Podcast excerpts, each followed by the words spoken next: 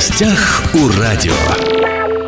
Здравствуйте, меня зовут Владимир Лозовой. Хабаровский край за раздельный сбор. Так называется социально значимый проект, старт которому был дан в начале этого 2023 года. Прошло полгода, чуть больше с начала вот этого проекта. И я предлагаю подвести вот некие такие итоги этой экологичной э, акции. Напротив меня у микрофона глава Хабаровского краевого отделения Всероссийского общества охраны природы Владимир Сидоров. Владимир Олегович, здравствуйте, рад вас видеть в нашей студии. Здравствуйте. Итак, Хабаровский край за раздельный сбор. Вот э, в самом названии это такой лозунг, некий такой девиз, и сразу подразумевается, что это что-то такое э, из сферы образования.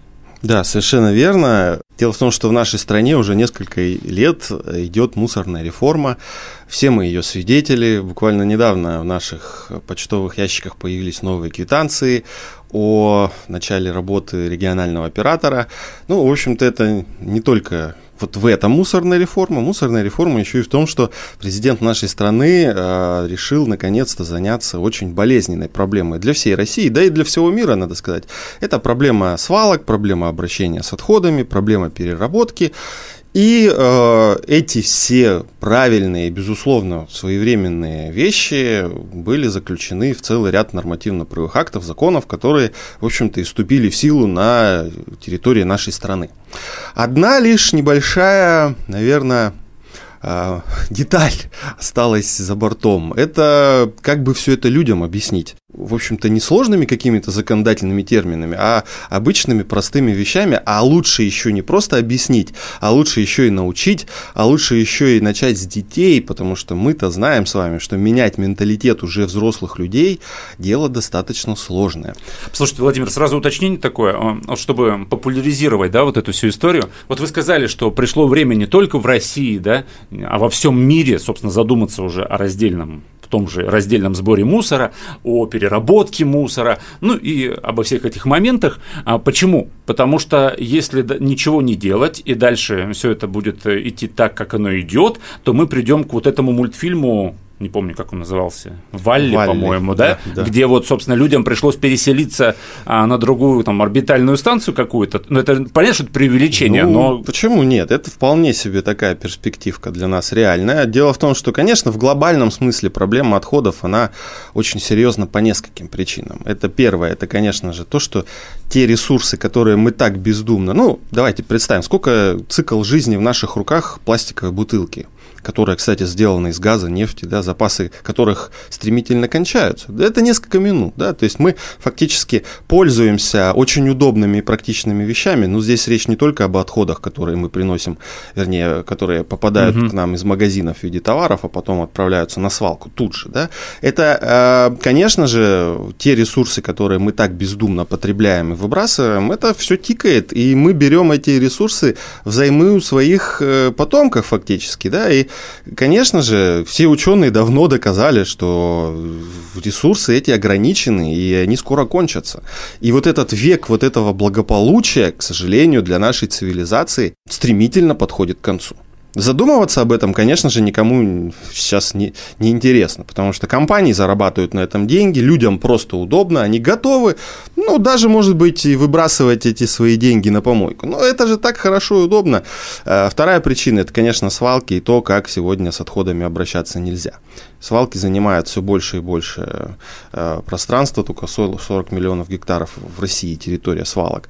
Это огромная территория, которая не просто исключена да, из оборота, это еще и вредное воздействие на окружающую среду. Свалки горят, отравляют подземные воды, почвы. Э, это, конечно, колоссальное воздействие на экосистемы, и в том числе морские. Проблема микропластика, я думаю, многим известна. Это колоссальная проблема, которая еще не очень изучена, но мы уже понимаем, что вот эти маленькие частички, они везде. И в Мировом океане, и в нас. Как они будут на нас воздействовать? Ну, говорят, что не очень хорошо они воздействуют, но эта концентрация постоянно увеличивается, и вытащить эти частички из Мирового океана не будет никакой возможности. К сожалению, пока таких технологий нет. А, нет. Вот и глобальный аспект этой проблемы. Мы, конечно, пытаемся э, этот глобальный аспект немножко перевести в региональный, в местный, и работать, что называется, на земле, и работать максимально практически ориентированным способом.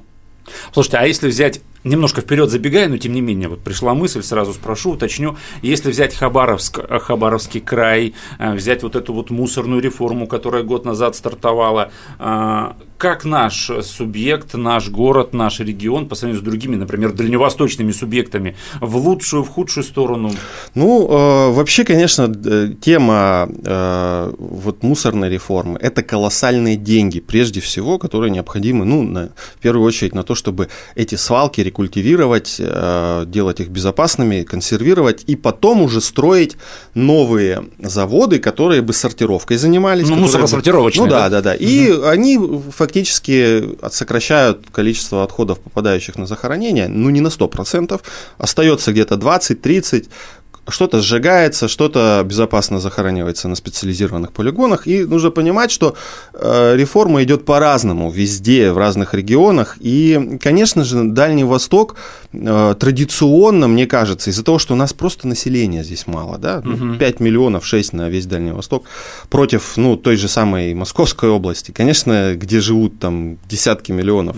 Или юга э, Да, и это, наверное, закономерно, что тут, в общем-то, у нас э, не так много ресурсов с федерального центра нам достается. Но, тем не менее, мы видим, что даже регионы, наши соседи уже намного нас опережают. Я слышал что-то такое про Владивосток, что там вроде ну, да, ситуация ну, получше, в Приморье, да, строятся уже несколько таких сортировочных комплексов, устанавливаются контейнеры двухфракционного сбора. В Благовещенске большой завод существует подобного рода. Но это не панацея, как показала практика, очень часто даже когда такие заводы построены, они, ну, очень часто там стоят без дела, бывает, бывает. То mm-hmm. есть это целая система, в которой нельзя сказать, да, вот построили завод, проблему решили. Да? Это проблема, а, в которой должны, в решении которой должны участвовать все слои общества. Это и бизнес, это и власть, это и люди сами по себе. Да? Это и, конечно же, такие вот некоммерческие организации, как наша, которые чуть-чуть идут впереди, и этот опыт пытаются изучить, притащить сюда наиболее успешные практики, которые а, в других регионах. Ну вот недавно мы пытались а, рассказать об опыте Московской области нашему региональному региональному оператору, Министерству жилищно-коммунального хозяйства. Вот Это хотел уточнить вас, Владимир, практика. извините, что перебиваю. Э, слышал я эту информацию, что якобы Хабаровское краевое отделение Всероссийского общества охраны природы инициировало вот этот семинар, не семинар в Подмосковье. Э, да. Представители регионального оператора туда привозили, да. да, смотрели на тот опыт, который уже наработан. И я думал, так ли это, потому что, думаю, по идее, может быть, региональный оператор должен... Должен нас возить да, туда да, и да. нам показывать. Да. Ну, э, дело в том, что действительно нам э, общество охраны природы очень много региональных отделений. В Подмосковье у нас тоже есть региональное отделение. Нам проще, наверное, ну вот такие взаимосвязи mm. выстраивать, потому что общественные организации это все-таки не чиновники, да, это достаточно подвижные, гибкие структуры, которые могут для достижения заветной цели, ну вот такие вещи делать. Ну и действительно мы сегодня э, очень часто говорим о том, что не нужно изобретать велосипед. Да, у нас были очень хорошие семинары и проекты в Южной Кореи, да, которые показывали нам, как это делается уже в достаточно давно и долго, и какие ошибки, и что не нужно их повторять. Угу. И, э, и в образовательно-просветительской области, которая, безусловно, должна идти немножко вперед, да, чем сами реформы. Да, то есть э, это очень важно подготовить людей, дать им понимание о том, что такое отходы, что это важнейшая часть нашей жизни, как они, в общем-то, влияют на нас и экономически, и экологически, и политически, что самое самое интересное, да, потому что когда мы эти лекции проводим, кстати, за эти э, вот полгода с небольшим проведено было свыше 80 занятий э, в 13 районах края, мы посчитали, что у нас поучаствовало 3700 школьников на, Почти на... 4 тысячи, да? Да, да, да, да. Ну, это, конечно, нельзя сказать, что это тот охват, который должен быть, вот по нашим взглядам, да, но, по крайней мере, мы в системе образования показываем, как это должно работать,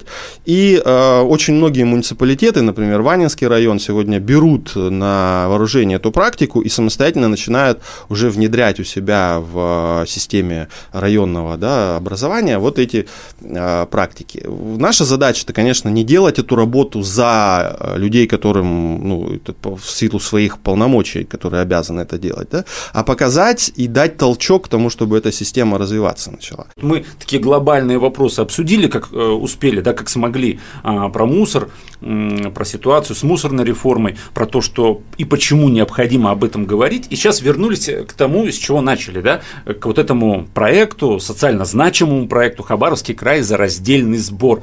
То есть все то, что вы сейчас нам объясняли, нашим радиослушателям, мне в том числе, вот примерно об этом же вы говорите школьникам, да, в рамках вот этого проекта. Ну, то есть объясняйте, грубо говоря, а какой мусор можно переработать, а какой никогда нельзя переработать. Да, начиная с исторических аспектов, начиная даже с философских, э, с общекультурных, да, естественно, этот разговор очень интересный. Дети с большим э, для себя сюрпризом открывают, что тема отходов – это ну, казалось бы, да, ну что тут можно, о чем тут можно поговорить? Угу. Выш, вышел, выбросил в контейнер, э, посмотрел на эту квитанцию раз в месяц, плюнул, заплатил и живешь дальше. Но на самом деле, если разбираться в любой теме, можно найти столько интересных и удивительных аспектов, ну, например, что э, пластик очень часто сегодня ругают, да, ругать-то его не за что, это прекрасный материал, надо отдать должное ученым, которые изобрели этот безопасный, достаточно удобный, практичный, ну, вспомним, как нам тяжело жилось в 80-е годы без пластиковых бутылок, пакетов, да, когда стирать приходилось эти мешочки, когда оборотная тара стеклянная, оказывается, мы жили в Советском Союзе, имели самую лучшую систему практически раздельного сбора и переработки отходов. Все то, что мы так сильно, да, ну кто-то не любил, угу. кто-то любил, да.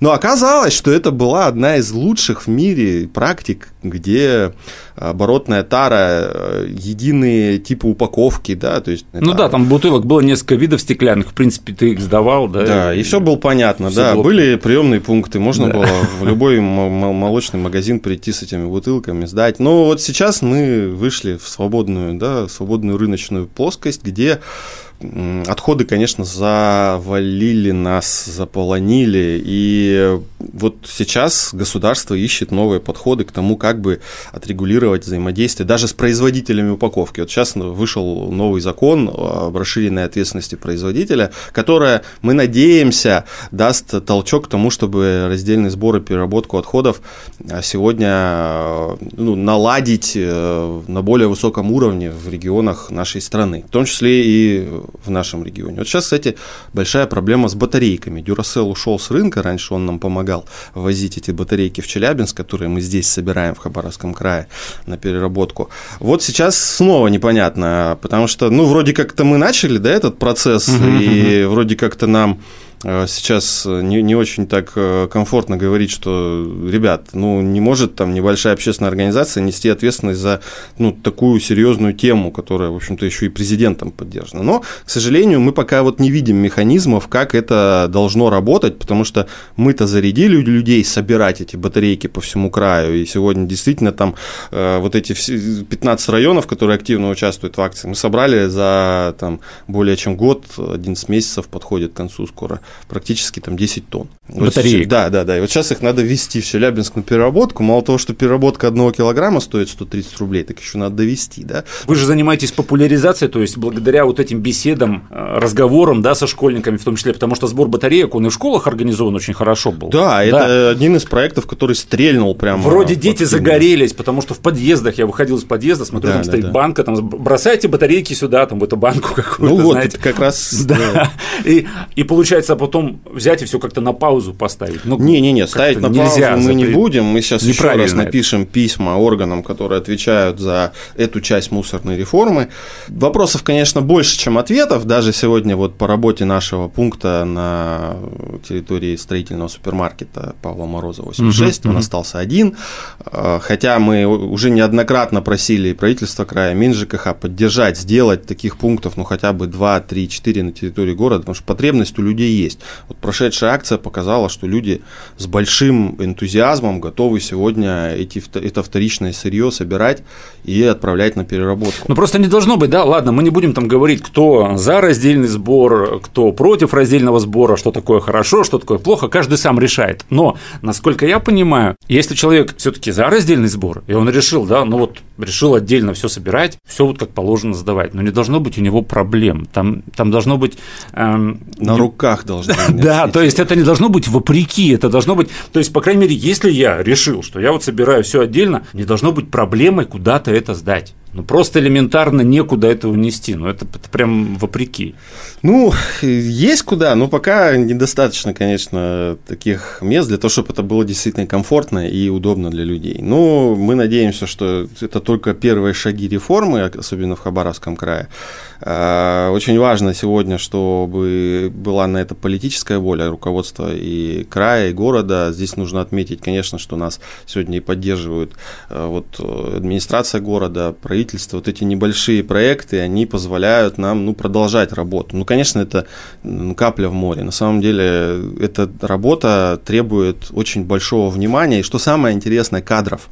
Кадров в сфере управления с отходами катастрофически не хватает сегодня. Этих людей нужно учить этих людей, нужно переманивать, ну, может быть, из других регионов, растить их здесь э, в определенных э, кафедрах да, экологического направления, делать специальные курсы для того, чтобы эти люди появлялись у нас во всех уровнях управления. А да? вообще нет такого какого-то университета, института, факультета? Были такие, да, кафедры у нас и в ТОГУ. К сожалению, там очень большие проблемы почему-то с экологическими специальностями сейчас, хотя мы прекрасно понимаем, что без этого решить проблемы Э, которые, в общем-то, уже сейчас начинают становиться критическими для не просто для экономики, а для развития вообще цивилизации человеческой. Угу. Их почему-то не так много, как нам хотелось. Но вот, наверное, нам сейчас предстоит вырастить новое поколение экологов. Ту работу, которую мы сейчас делаем, она не проходит бесследно. Вот мы уже занимаемся этой проблемой практически 20 лет и видим, как вот заходишь в кабинет какой-нибудь, да, и видишь своих учеников, которые несколько там, лет, десятков лет назад были по ту сторону да, ученической скамьи, ты видишь, что эти специалисты сейчас занимаются вот этой профессиональной деятельностью, которая помогает нам решать эти проблемы. Ну вот вернемся к социально значимому проекту, с которого мы начали Хабаровский край за раздельный сбор. Надеюсь, что те ребята, которые в рамках этого проекта оказались э, слушателями ваших лекций, да, как вы говорите, что очень интересно, глаза горят, слушают же дети, соответственно, что-то впитывают, а чтобы они тоже, когда подросли, по-другому уже смотрели на эти вещи. Реализоваться смогли. Да, да. Ну, да. еще вот буквально там одна ремарка про то, что я не успел договорить в детский технопарк Ванториум. Про лабораторию. Да, лаборатория экономии ресурсов – это, в общем-то, практическая такая уже составляющая нашего проекта. Мы разработали оборудование, которое в миниатюре повторяет все циклы переработки полимеров, которые есть на крупных предприятиях. Ну, например, там на заводе Полимер ДВ, который перерабатывает у нас сегодня пластик, да. И дети в, в рамках занятий могут, ну, в общем-то, мы это замкнули на проект «Добрая крышечка». Вы знаете, что собирают крышечки да, да, повсеместно да, да, сейчас, да? Ну, типа как батарейки, да, только да, крышки, да, да. а Еще пластиковые крышки, бутылок. Да, да, да. И они попадают, конечно же, большая, большая их часть попадает на заводы, где они перерабатываются, лавочки из них делают. Ну, угу. вы знаете, видели вот эти лавочки, которые стоят сейчас из переработанных материалов. То же самое происходит в рамках нашей лаборатории. Дети на занятии повторяют все циклы. Дробление, переплавка. А, в общем-то, выплавляем мы брелки, разные полезные а, вещи, которые используются в быту, в хозяйстве. Да? Ну, то есть, это вещи уже, которую ты своими руками угу. сделал из мусора. Это все-таки уже такой очень важный момент. Большое спасибо нашим а, коллегам и партнерам компании Амур Minerals, которые нас поддерживают здесь. Вот сегодня мы увидели, что когда педагоги, когда детский центр образовательный увидели вот этот э, небольшую эту лабораторию, такую экспериментальную, они захотели себе, да, мы тоже все хотим такие, такое оборудование, тоже все хотим э, вот такие центры, и Комсомольск, и Амурск хочет, и Николаевск хочет, да, то есть сейчас вот мы работаем как раз над тем, чтобы э, такое оборудование появлялось, потому что, ну, это связь с производством, это уже у человека четко связь, что отходы это деньги, да, и на этом можно зарабатывать. Из этого можно делать какие-то полезные штуки, вещи. Ну и, конечно же, мы понимаем, что развитие раздельного сбора отходов – это еще и стимул для экономики очень важный, потому что сфера переработки – это налоги, это рабочие места, это отчисления. И, конечно же, мы сегодня хотим, чтобы те предприятия, которые, к сожалению, сейчас себя не очень хорошо чувствуют в связи, ну и с общей экономической обстановкой, угу. которые занимаются переработкой, они тоже бы получили поддержку, потому что что ну, не работает, к сожалению, эта система на самоокупаемости. Да? Ну, конечно, она, может быть, и заработает, но надо дать толчок. И тогда мы, все звенья этой системы начнут друг с другом э, взаимоприкасаться, и тогда начнется действительно э, прогресс. Тогда мы начнем видеть, что это не просто тема, которая вызывает оскомину у чиновников, да, а это история, которая способна приносить прибыль в развитие региона вносить. Вот это, наверное, наша самая заветная мечта сегодня. Ну, вот многие думают о том, что какой там раздельный сбор мусора, все это нереально, все это этого никогда не будет, это невозможно. И ничего не делает, да. А кто-то говорит, э, да, это очень сложно, это очень непросто, скорее всего, это не через год, не через три, и что-то начинает делать. И все равно же ситуация меняется, правильно? Владимир, как вы думаете, вот когда раздельный сбор отходов станет вот естественной процедурой для жителей Хабаровского края? Возможно такое вообще? Ну, безусловно, потому как мы считаем, что это вообще не просто раздельный сбор и переработка, наверное, а цивилизованное обращение с отходами – это очень важный признак зрелости общества. Мы считаем, что, конечно, это произойдет не, не сразу, да, то есть я думаю, что лет пять у нас на это есть. И я думаю, что это очень важный такой показатель для всех наших властей, для того, чтобы вот эту задачу президента выполнить. Потому что насколько справятся с этой задачей регионы, это входит в перечень индикаторов эффективности регионального управления. Поэтому федеральный центр очень пристально смотрит за регионами, как они в этой сфере развиваются. И я уверен, что здесь мы в грязь лицом ну, совершенно точно не должны упасть. Хабаровский край за раздельный сбор, так называется социально значимый проект, старт которому был дан в начале этого 2023 года Хабаровским краевым отделением Всероссийского общества охраны природы. При поддержке Министерства природных ресурсов. Очень важно, что проект реализуется совместно с детским технопарком Кванториум. Вы нам рассказали про эту лабораторию да, удивительную. Да. Напротив меня у микрофона был глава Хабаровского краевого отделения Всероссийского общества охраны природы Владимир Сидоров. Владимир, рады были вас видеть в нашей студии. Спасибо за столь интересный а, разговор. Спасибо, всего доброго. Уважаемые друзья, все записи наших интервью есть на подкастах. Восток России представлен во всех разрешенных социальных сетях. Всем самого хорошего. В гостях у радио.